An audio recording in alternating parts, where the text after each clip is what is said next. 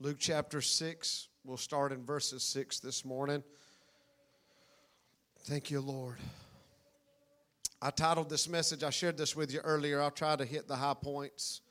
I understand we've been here for a while, we've worshiped a lot, we've prayed a lot. God's did some awesome things. Amen. He's did some awesome things this morning um, already in this house. And so, not to take away or add to anything that God has done. Amen. Um, but I do think just to reaffirm and to confirm some of the things that God has done. Um, the Bible says to worship the Lord in spirit and in truth. Amen. We've definitely had a touch of the Spirit this morning, but we need the truth of God's Word also. Amen.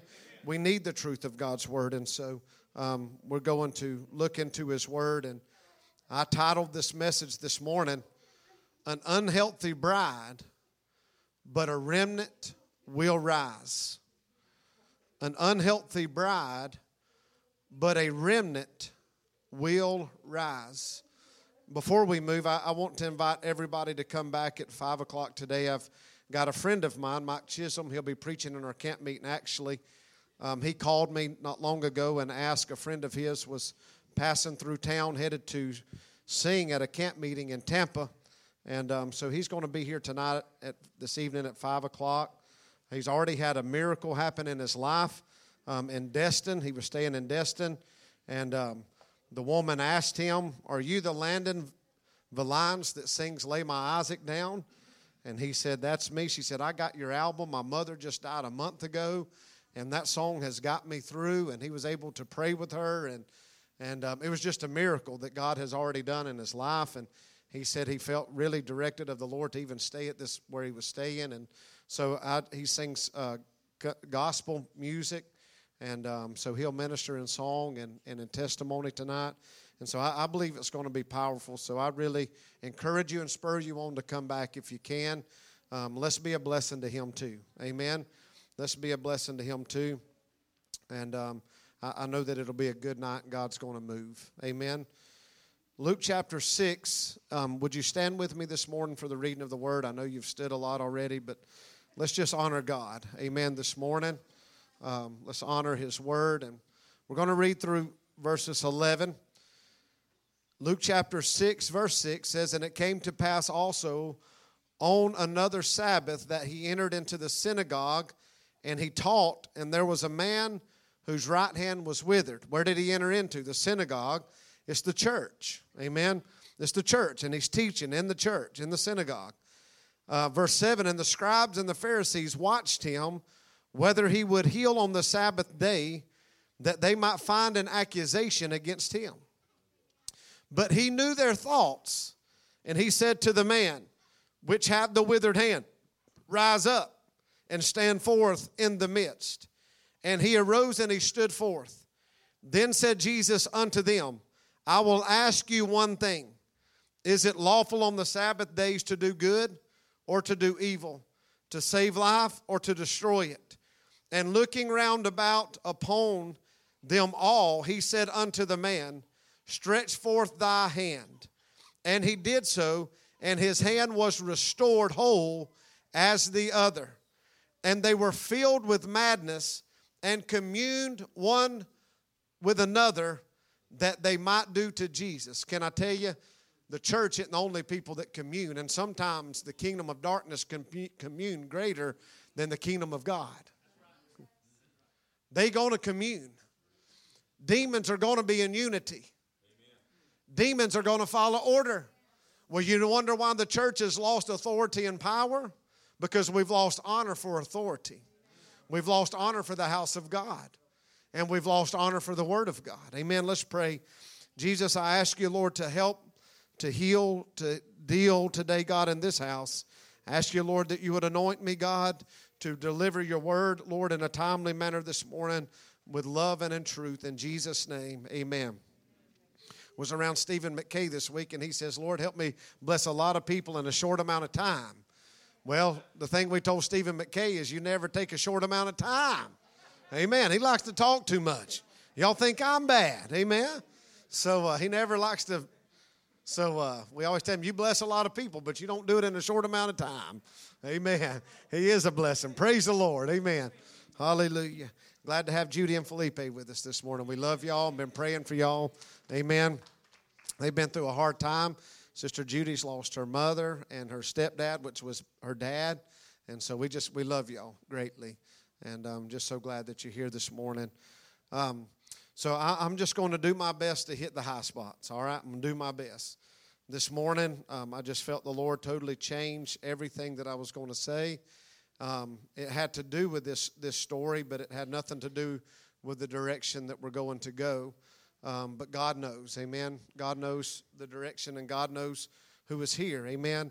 And and so I'm not a theologian, and so uh, don't use what I'm going to say because I may be incorrect. I, I, I don't believe you can't say that it's not, but I'm going to say this that I believe that this man with a withered hand is a type of the church, or could be, okay? Um, could be. And I'm just going to pull out from this man what I believe that the Lord has showed me a few things about his life that I believe that we can relay that to the church. Amen.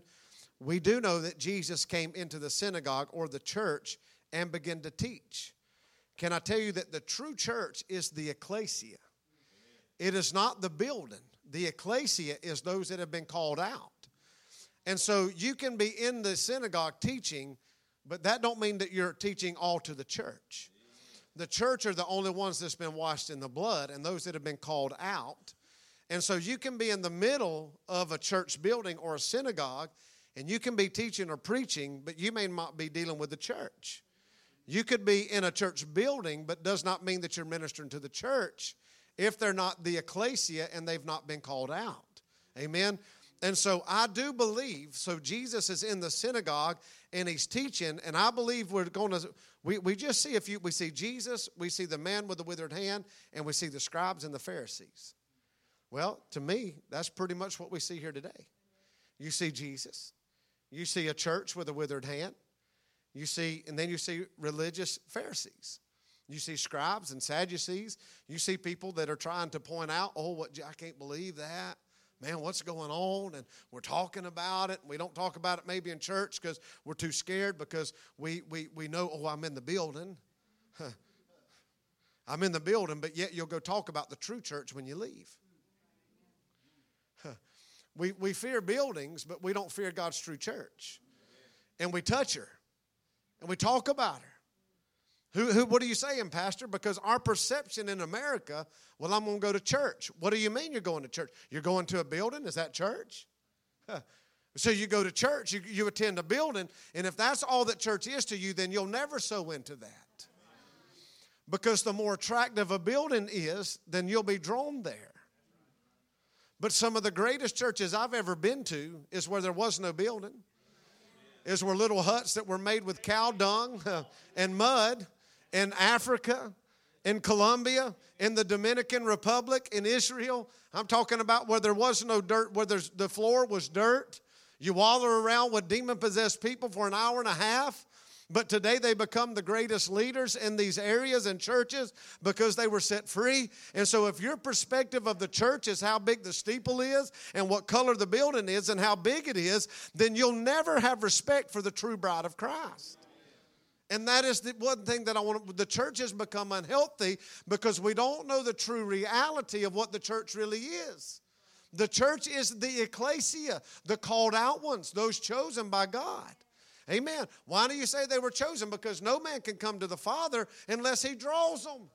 Unless the Spirit of God is there and He pulls you. Amen. That's what the scripture said. The Father goes and He gets you. The shepherd threw the sheep over his shoulder and He carried him back. That tells me I'm chosen. My God, who else is going to do that? Who else is going to go get Jared Jenkins from jail when I look like I look? Throw me over their shoulder and say, I got a plan for you. Well, let me tell you something. It's hard to get out of the hands of the shepherd. If he ever gets you over his shoulder, it's hard to get away. You try. Anybody ever tried? you tried to kick? How many of you kicked the shepherd lately? the shepherd's got some skin marks on him because you're kicking. He got tired of you kicking, so he broke your leg. You got mad at him? well, let me tell you, he broke your leg because he loves you that much and he don't want you to kick him anymore. So the church has become very unhealthy. Our perspective of church in America is way off. The ecclesia, you should have honor and respect. Amen. And so that is my first point. And here we are. We, and, the, and it came to pass on another Sabbath that he entered into the synagogue and he taught, and there was a man whose right hand was withered. Now, I, have you've heard me preach this, this passage a lot. Amen. But the first thing that we see that Luke brings out, Luke was a doctor, and so Luke brings out the specifics that the hand was his right hand. And so we know that the right hand is means honor. We know that the right hand means honor. So my first point is this: is one of the one of the points and one of the the determining factors that the church is unhealthy is because the church has lost her honor.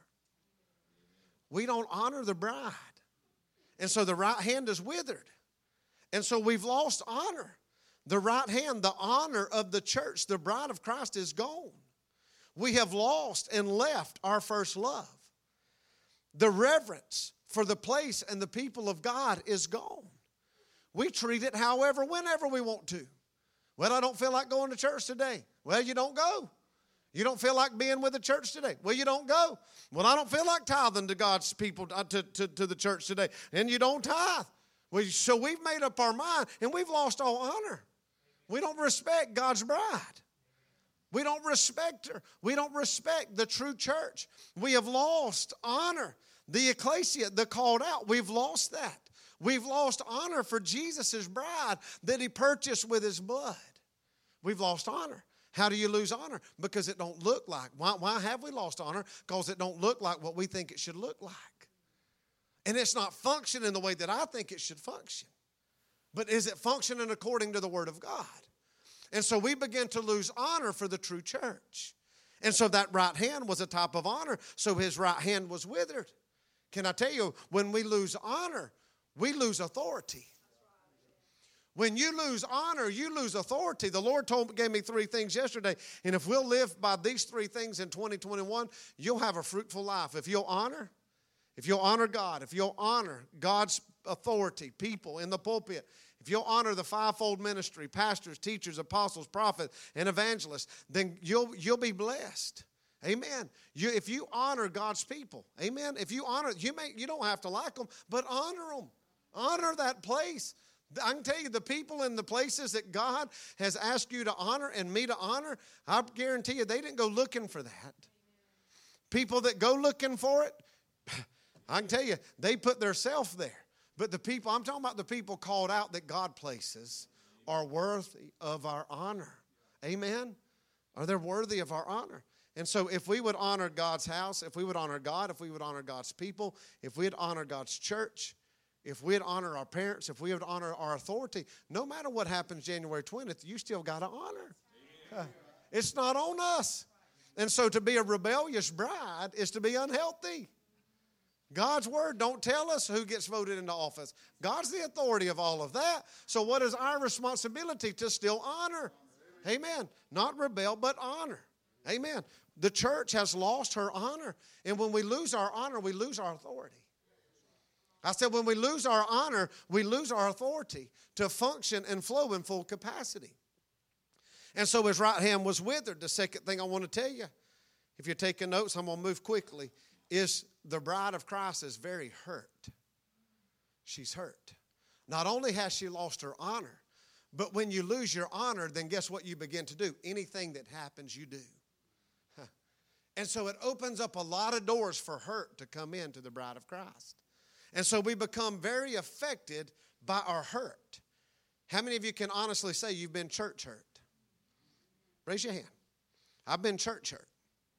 Can I tell you that's one of the greatest hurts you can ever, ever carry in your life? That hurt will try to control your life forever. But no matter what, how hard you've been hurt, you still have to honor that person that even hurt you. And the only right thing to do is go make wrongs right. Amen. You have to honor. If you're going to leave somewhere and you didn't honor that pastor, he may have hurt you. But if you left wrong, then guess what? You're going to bring that hurt to the next place God's called you to be, and you won't honor that pastor either. It'll just follow you everywhere you go. And so we that's how denominations have been birthed. That's how churches have been birthed because by George, I'm going to do it my way. You don't honor anybody, but you demand honor from everybody. and so we build our own denominations, we build fortified cities, we build our own churches, we build everything out of a wrong motive and spirit, and it's demonic. it's demonic. Now, it's probably very attractive. it's probably very attractive, and people flock to it, but it don't make it right. Anything that's not birthed out of honor is not of God. We have to honor. I've been church hurt, but God, by the grace of God, has put me back in those people. They're, they're not long ago, somebody, I've, y'all have heard me say this. This pastor didn't have a clue. I can tell you, it was Jerry Moore. He was preaching at Carmel one day. I got a phone call, and, and, and Pastor Jerry said he was taking a two week sabbatical or two month or something. Well, I didn't understand that. And I just opened my mouth a little bit about it and said, I, I don't really understand that. You know, I didn't think you went about it the right way and everything else. And next thing I know, I'm just kind of just saying little things. I didn't say it out loud. I didn't say it on live. I am now. You know why I can now? Because I'm not afraid, because God told me in my quiet time. Who do you think you are to touch that man's ministry? He said, Now you better call Carmel Assembly and you better set up a meeting with Jerry Moore. well, he didn't know I said that. God, can't I just repent to you? No, because you touched him. so I had to eat my words. And I had to call Carmel Assembly. And I had to ask for a meeting with Jerry Moore. And I had to say, because you know what happened to me? When I touched him, I became under the darkest moment in my mind mentally I'd ever been in up to that point. And my first motive was, I think I'm going to go to the board and see if I can have two weeks off. And the Lord said, Who do you think you are? You just talked about a man of God that's taken two weeks off and you didn't agree with him, and now you're going to go to the board and ask for that? I said, Lord, I'm sorry. You're right. And I said, What do you want me to do? He said, I want you to go sit down with him. And I want you to go confess to him what you said about him. Well, God, surely I, I just know. And you know what I did? I went and sat down with him, and can I tell you, that man began to minister to me a word about the rest of God, the rest in God that I've never in my life, and I just broke. But God, when you honor God's people, don't touch God's people. You touch God's people, you touch God's anointed, you better be careful. It's going to come on you. The church is very, un- we just talk about anybody, anyway, anything, anytime. We just blah, blah, blah, blah. And we wonder why we're such a mess. And we wonder why we're so open to so much hurt. We've been church hurt. The church is so hurt. Could you just say that? The church is so hurt. That's a reality. But can I tell you the next part? The church is so scared to deal with it. Your religion has taught you just enough to live miserably. Is that right? Well, as long as I look like this, then I'm okay. And I feel good for this Sunday, but underneath, if you only knew, I look like dead men's bones. I'm so hurt. But I was taught that you don't even talk about that. You just press in and pray a little more. You just fast a little more. You just get in the altar and cry a little more, and surely it'll all go away. Just pray through, it'll all go away. Some things will, but a lot of things won't. You're not living for God right. If you feel that way, you must be out of the will of God if you're facing what you're facing. Oh, really? Well, let me get back over here then. You must not be in the perfect will of God if that's what's going on in your life, because God wouldn't allow that in your life. He wouldn't. So we convince people that they're out of the will of God through our religion because we're hurt and we don't want to deal with ours. Because if you ever bring yours out, it may affect me because I might have been the one that done that to you. Come on, somebody. and so we just want them to bury it. And I'm going to say it again since I caught all kind of hell for preaching this last Sunday. I got rebuked twice for it.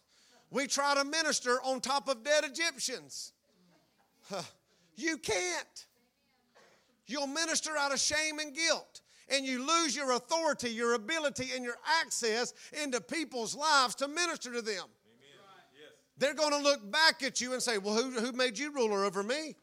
Are you going to kill me like you killed him yesterday? You going to kill him like you killed me? And you lose your authority.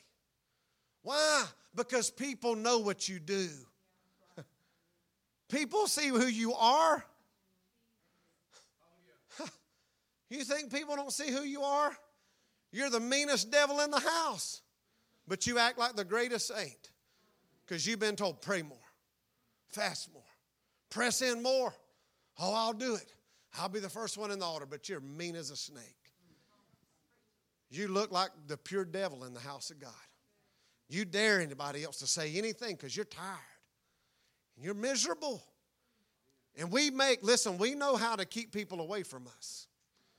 Because we know if we ever let anybody in, then they're going to see who I really am.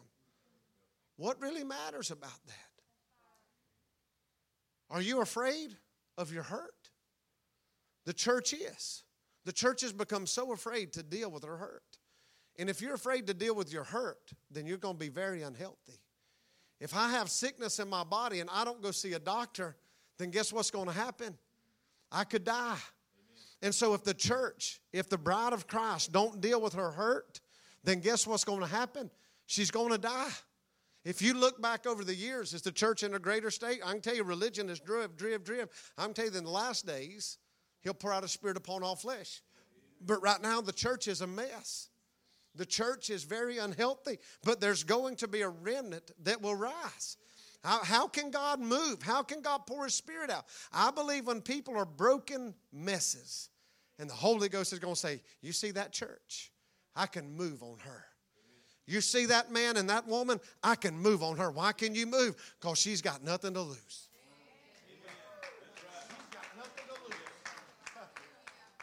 They've got nothing to lose and everything to gain.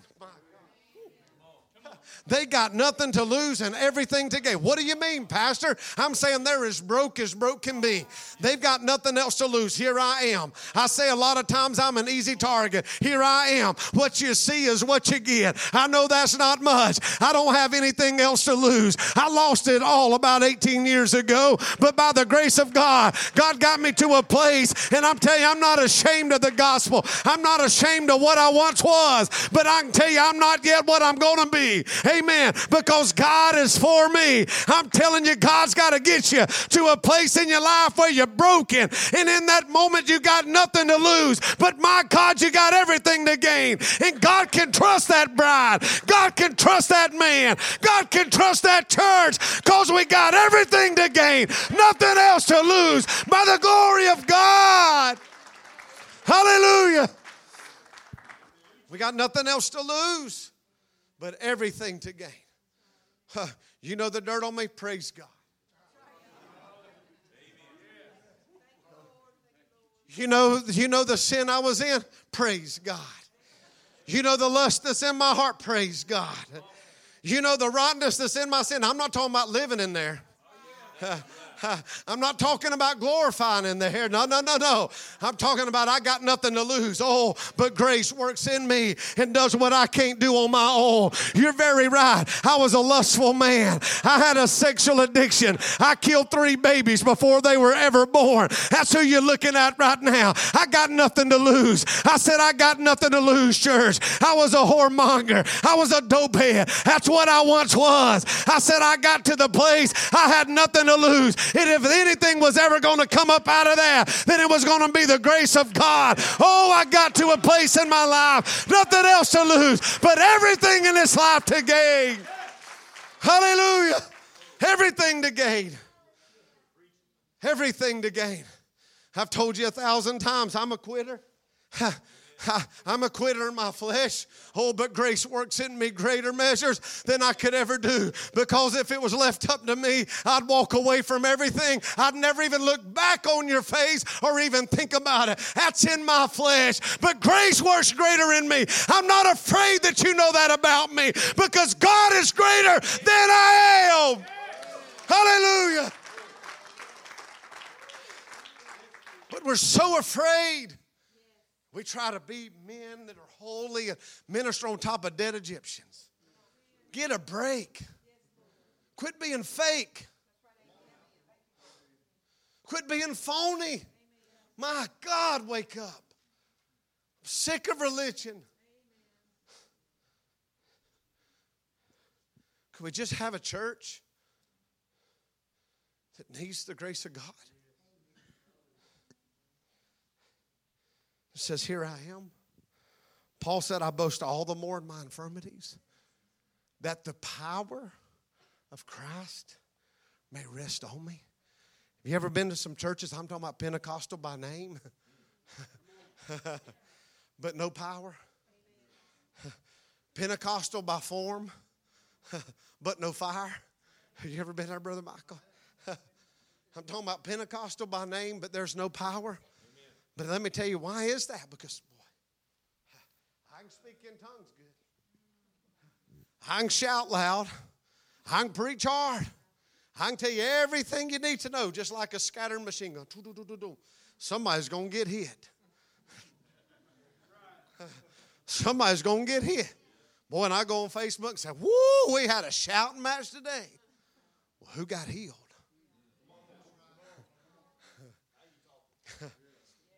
who got moved on the inside? Who got delivered from shame and guilt? Who came out of hiding, Adam? Where are you?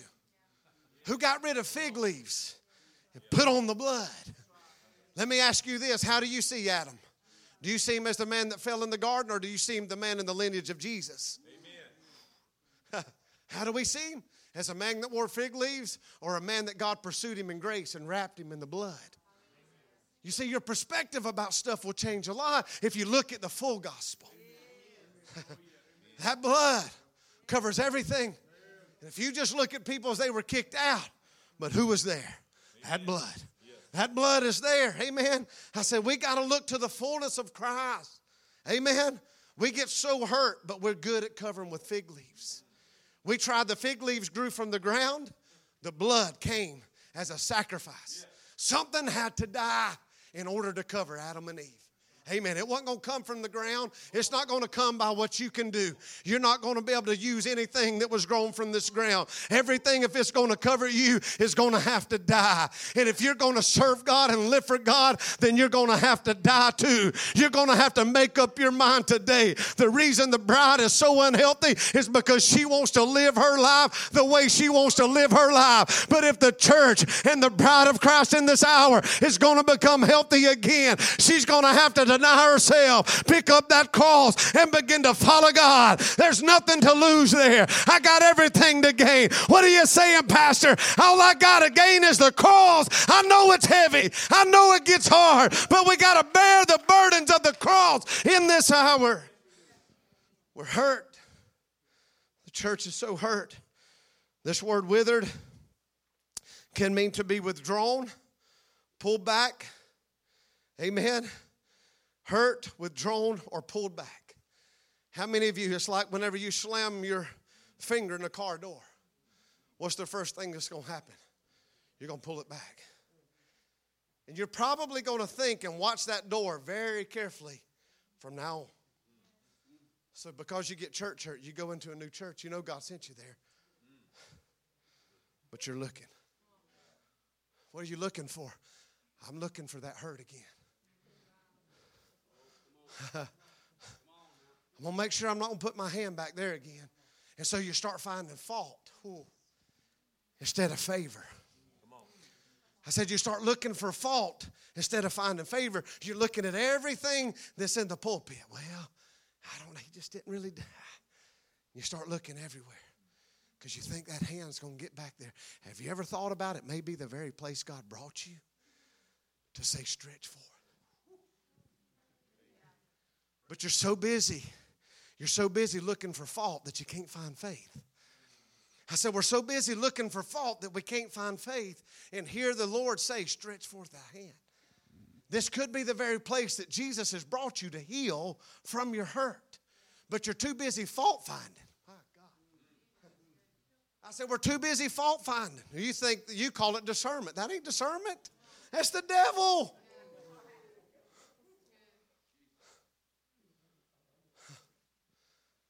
You're not discerning. Anybody can find a fault. My God, you're not spiritual. I don't impress God. It's easy to get up here and preach a mess day and blast everybody in this house. Anybody easy to blast in here today? Anybody holy?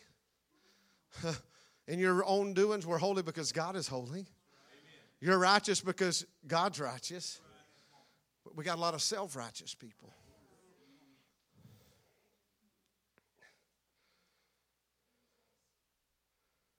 The church is very hurt. The church has become withdrawn. Let me tell you, if you're here today and you're withdrawn, it's not your personality, it's an issue.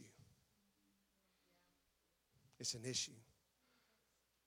It's not your personality because who you say that you are. Well, I've just stay back. No, you don't. You're in disobedience. You're withdrawn. You know why you're withdrawn? Because you're hurt. And you don't want nobody to know that you're really hurt. You don't want nobody to know the real you. And your unworthiness and in your hurt and in your pain, you're, you're attached to shame and you don't want to minister out of that. You got a story to tell. Quit burying it. Quit hiding in the cool of the day. Amen. So we withdraw. If you're here today and you're withdrawn, God wants to heal you. Can I tell you, it means to pull back. If you're here today and you say, I'm just going to pull back from church for a little while, I know right then somebody done hurt them. Somebody done said something to them that hurt their feelings. I'm just going to take a break. I'm just going to pull back for you. You ain't pulling back from church. You're pulling back from Jesus. Oh, no, I'm not. I'm going to pray more than I ever have. I'm just going to take some time and fast and read. The, no, you're not. You won't do it when you're being encouraged in the house of God. You think you're going to do it whenever the devil's got you telling you to walk away because you're hurt? Let's get to the real root issue. Somebody said something you didn't like. Huh. Now you said, I'm just going to pull away for a little bit and take a break. No, you're not. Did Jesus take a break bearing the cross? What if he had said when it got too hard and Simon was there, now Simon, I ain't letting you help me. I'll get out from under, I'll pick it back up whenever I get ready to. But he didn't do that. Y'all still with me? I'm trying to hurry. Religion has taught us to fake it till you make it. We got a lot of fakers here this morning. What if we all just came to the altar at altar call and just said, hmm.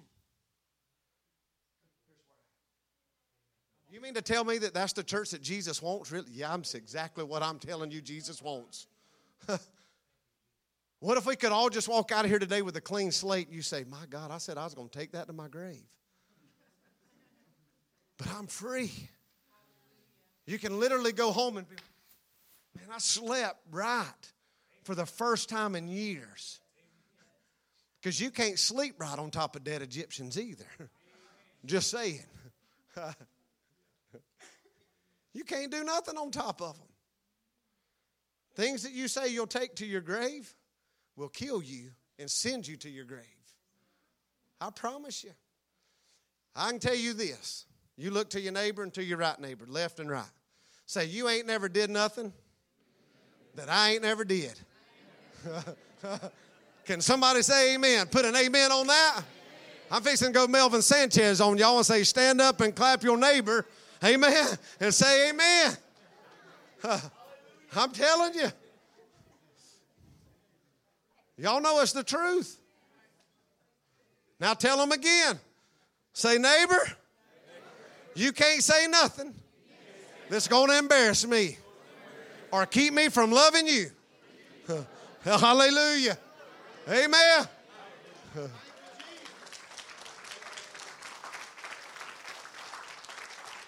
Shoot, I just felt freedom coming here just by saying that. Amen. That's the truth. There's freedom to know you're just love. And love covers a multitude of sin. Amen. People say, well, don't tell everybody that because they're going to use it again. Let them use it against me. They're not touching me, they're touching Him. His love covered me, His blood washed me. Now, am I saying you just go around? No, you, use wisdom. Don't go to Facebook. You hear me. Don't go to Facebook. People on Facebook don't care about you. People go to Facebook. People lost people on there trying to pray for somebody. I'm talking about all the prayer warriors come out. They ain't, they ain't, they ain't, they don't know Jesus for nothing. Give me the ecclesia. They'll touch heaven for me. Give me them that are called out, that are praying through in their own life, that are feeling their own pain. They'll touch God for you. Amen. Them folks on Facebook don't care about you. They'll post on there because they can go back and see who liked it. They want somebody to see they're praying for you. They ain't praying for you. I mean, I love Jesus, and sometimes I'll tell somebody that, and I'm like, man, I ain't prayed. I get convicted. So you're going to tell me a lost person that's engulfed and entrenched in sins just stop, drops everything and just to touch heaven? No. Don't go to Facebook and share your bondage. Go to God. Go to God's people. God's give you somebody behind you, front of you, left and right around you. I'm telling you, they'll sit with God with you. Amen. We're hurt. Religion has taught us to fake it till we make it. Can, is that true to anybody in here? fake it till you make it. Listen to this. Religion says you can't be real. So reality is I live withdrawn instead of in front. This last hour bride is going to have to be up front. This last hour bride is going to be have to live up front. Listen, it brings me to my next point. The third thing is that the bride of Christ has lived halfway. Now, I don't know how I really would do this. It's like this. The left hand was complete, this hand was like this. So, if we're looking at this man as the top of the bride of Christ, it's like this. It's like the world is in full speed. Who, who won the election? The left. but the right, the church, we're about halfway. I ain't trying to bring politics into anything, but I just kind of had that thought this morning. Amen. Because the church, who's following? Who should be leading in the world? Who should be leading in this nation? Not man, the church. This, this nation was birthed on God and our forefathers and the Word of God, but we've taken it out, and guess what? We live like this. Nobody stood up for it. Nobody stood up for it when they took prayer out of school. No. You know why? Because it's already out of my house.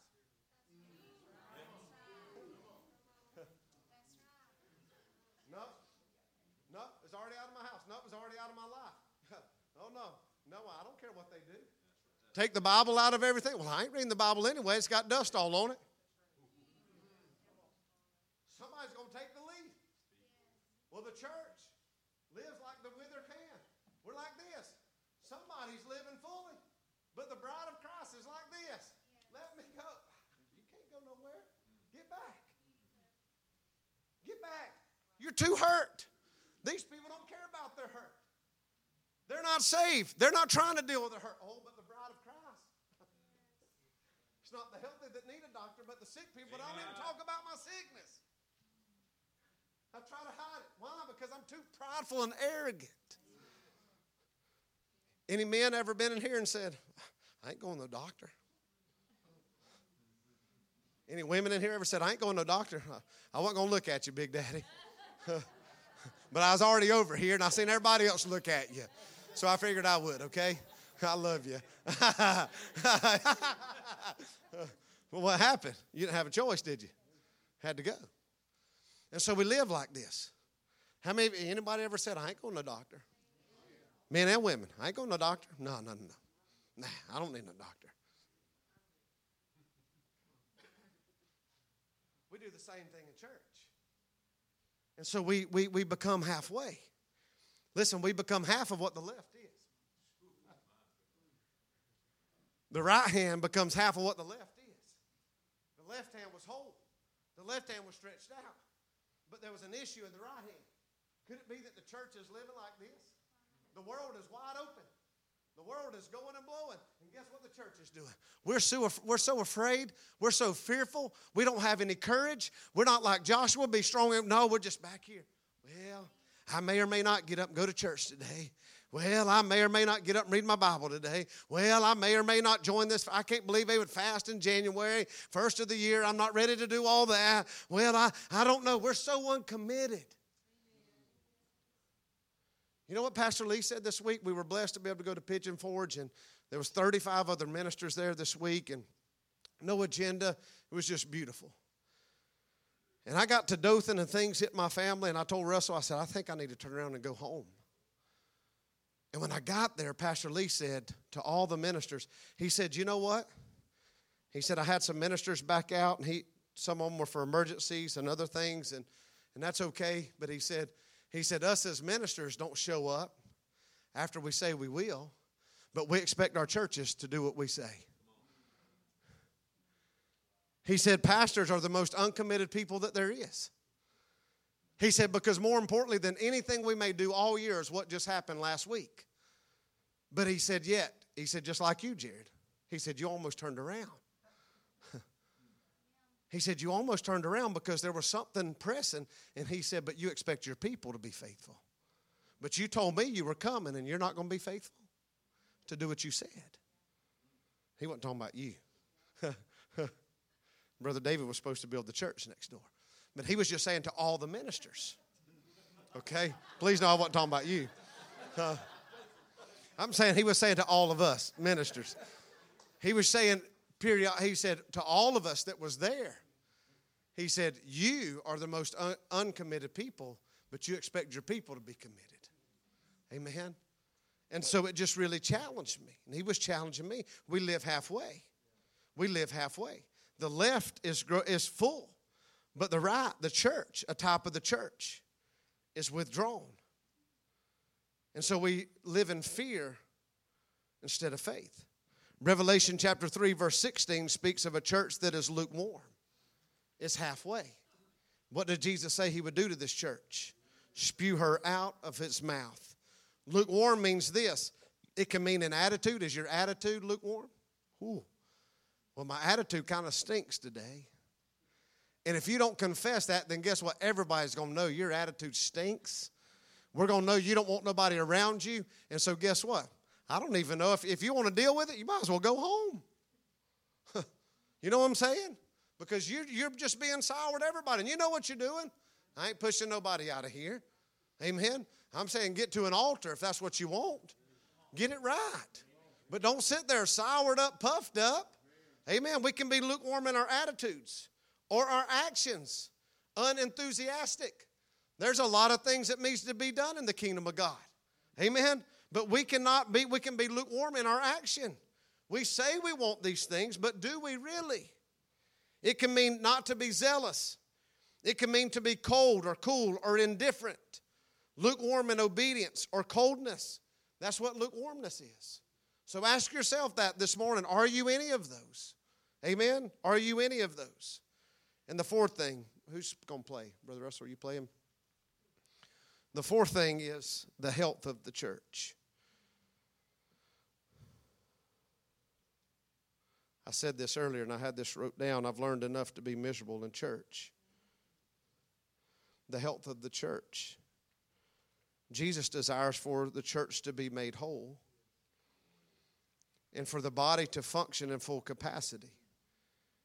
The scripture that I read to Sister Jamie a while ago, 3 John, of course, chapter 1, it's the only chapter, verse 2, that God's desire, beloved, is that you prosper and live in health as your soul prospers.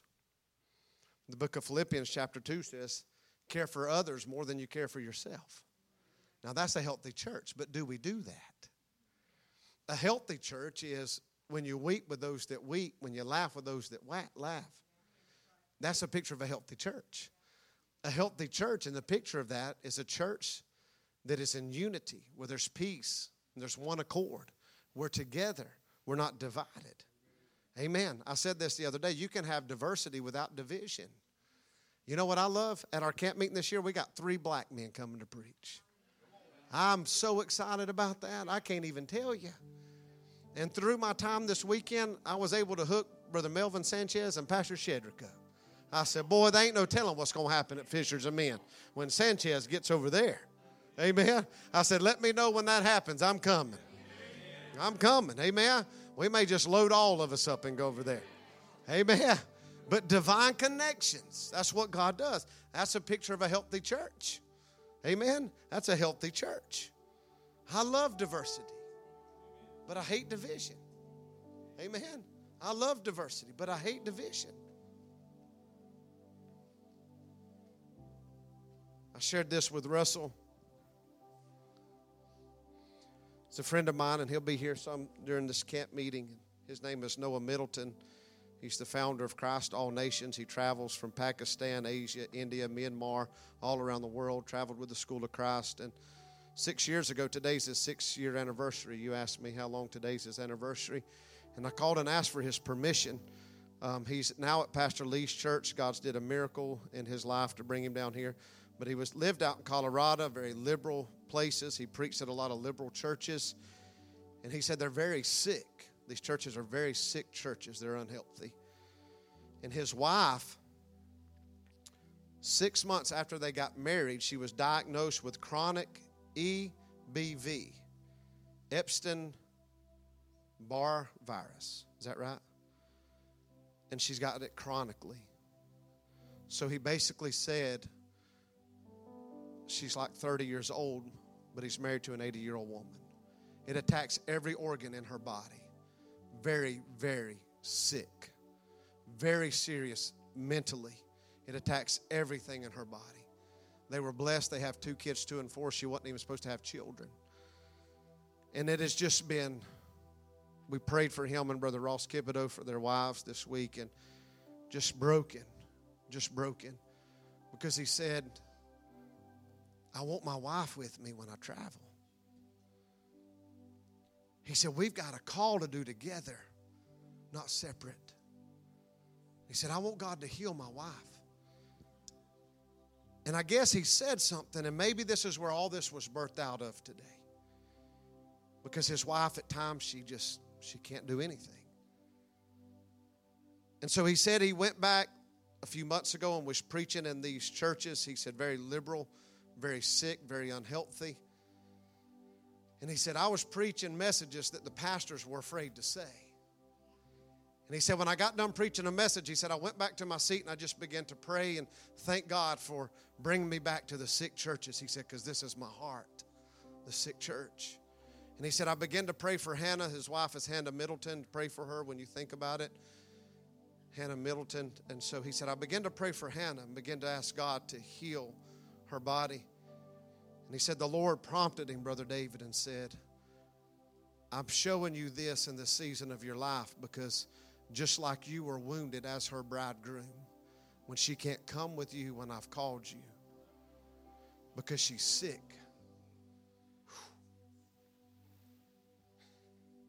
Because she's in pain. She can't give birth. She's hurt. He said, Noah, God said to Noah, God said, Noah, I'm showing you this to show you a picture of my bride on the earth. She's hurt, she's sick, and there's a lack. Just like your heart aches when you're in Colorado and your wife is in Louisiana because she's sick, she can't be with you. So there's authority that's missing. There's power that's missing because she's not with you. And Jesus began to tell Noah it's the same with my bride. My bride won't follow me. My bride is unhealthy. My bride is sick. My bride is to the point that she can't give birth because she's so wounded, so hurt. And so, this same disease that attacks Noah's wife, there's a disease that is attacking the church, and it's sin, it's adultery, it's knowing what to do and not doing it. It's pornography, it's addictions, it's your rebellion, kicking against the pricks, just like Saul of Tarsus did. He wasn't a, I mean, he was going, but he knew what to, he knew the grace of God, but he was running from it. So out of his anger, he was rebelling against it. And if the bridegroom, if the bride doesn't move with the bridegroom, it becomes very unhealthy. And it leaves room for the enemy to get in. And the church has become very, very unhealthy in this hour because we've not moved with the bridegroom. So Noah just said, I just lifted up my hands and said, God, this is why and what you're showing me. He said, Let me stay broken for the bride of Christ because she's not moving with the bridegroom. And he'll tell you, he said, there's a great lack when she's not with me. There's things that we miss when she can't go. And so you have to know that, even husbands and wives, when you're not in unity and in order, it leaves a great room for the enemy to get in. Lots of distractions can happen. And as a church, we're the bride of Christ. But when we don't move with the bridegroom, Jesus, it leaves a lot of room for the enemy to get in. So, y'all pray for Hannah because now he's like, God, you showed us this revelation healer. he's like, maybe we're done. But God's still working. Still believing. Six months after they were married. Would you just stand with me? There's a lot of pain in the church. And that pain, just like her physical attack, her pain keeps her from moving with her bridegroom. And pain in your life will keep you from moving with the bridegroom. As the remnant rises, so will the religious. The first people that were there watching every move that Jesus made were the scribes and the Pharisees. Verse 7 says, They watched him, whether he would heal on the Sabbath day, that they might find an accusation against him. Can I tell you, religious people always try to find fault in the moving of the Spirit of God. When the Holy Ghost begins to move, religious people will always begin to speak. You have to know in that moment that he that is in you is greater than what they say. Religious people they may have been in church 50 years, but because it didn't do and go the way that they wanted it to go, can I tell you, God does things different. He told Moses, hit the rock the first time, speak to it the second time. But routine will cause you to miss the promises of God.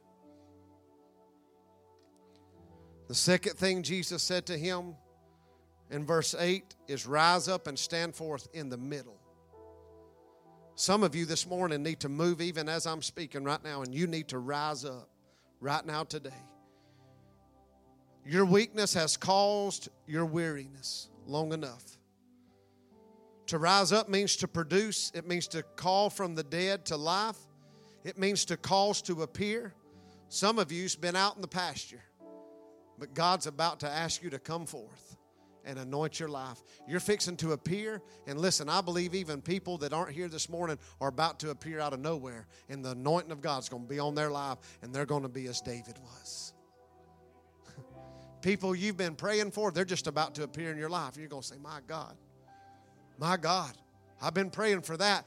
It was 30 years ago, but all of a sudden, boom, here it is. Today's the day. Today's the day of salvation for them. You've been seeking the Lord for your kids, brother. My, this today, you're going to just see it. It may be 10 more years, but on that day, you my God, you're not even going to know that it was 30 years because He's going to redeem the time. Cause to appear. Bring forth before the public. My God. That's what this word rise up. That's what Jesus did in front of all the religious people. He said, rise up in the middle. Can I tell you, God's about to call His bride, this remnant, to public places. To public places to preach and to speak and to testify, to raise up, to stir up against one. Who's, who are we against? The devil. To construct, it means to build something. It means to raise up from sitting, from lying down, from disease. Whew, somebody needs to walk out of your disease right now. I've, when I wrote this down this morning, I felt somebody was going to have a disease in this house this morning. And I believe you're going to rise up in the middle of everybody this morning and walk right out of it. If that's you, I want you to move right now. If you've been in a sitting position, God's calling you to rise up. If you've been lying down, beat down, I want you to rise up and walk to this altar. Some from death, some from inactivity. You hadn't been active. From inactivity, you're going to be called up. Some of you's going to be called up from the ruins.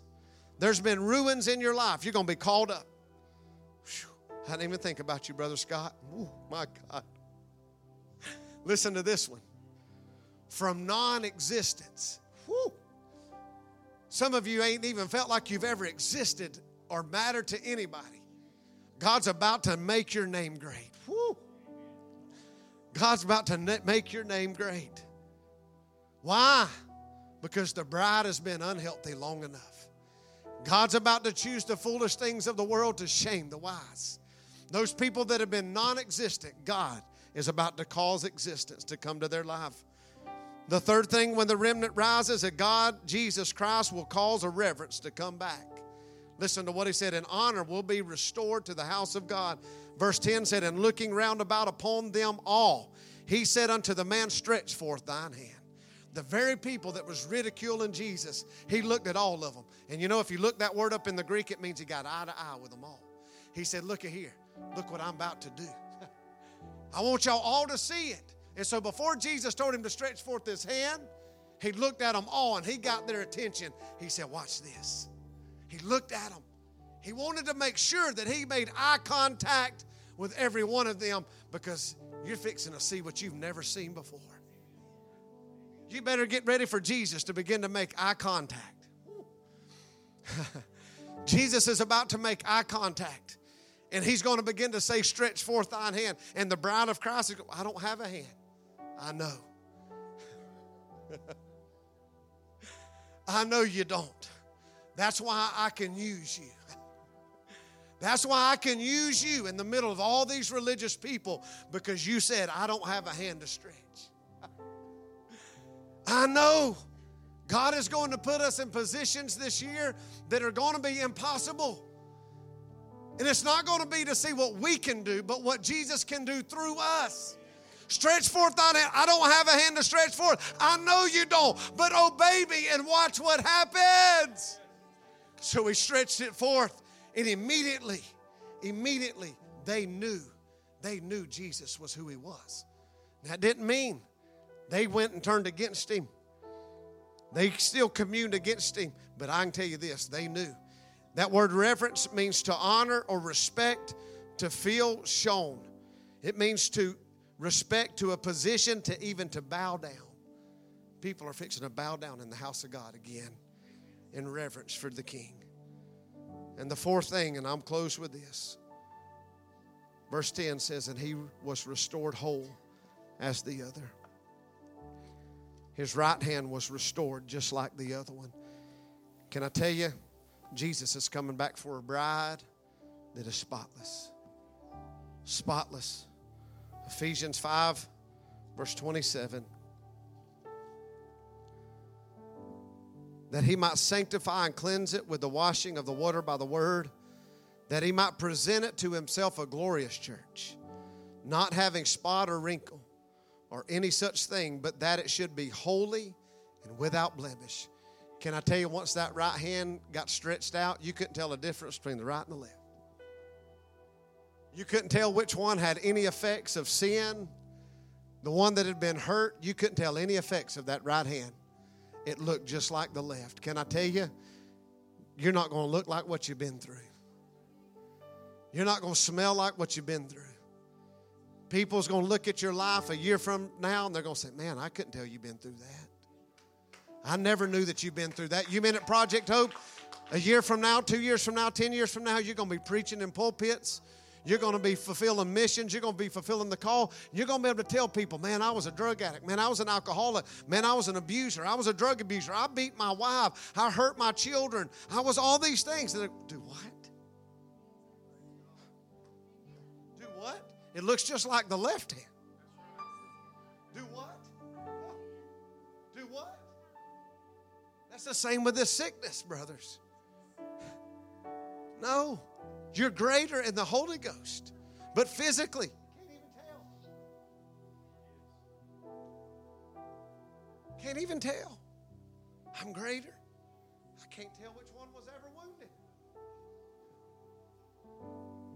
If you're here this morning, you say, Pastor, I'm ready to be a part of that remnant. If you're here this morning and you can relate to the hurt to the abuse, to the religion. Would you just come? Let's find a place and just worship the Lord in these altars this morning.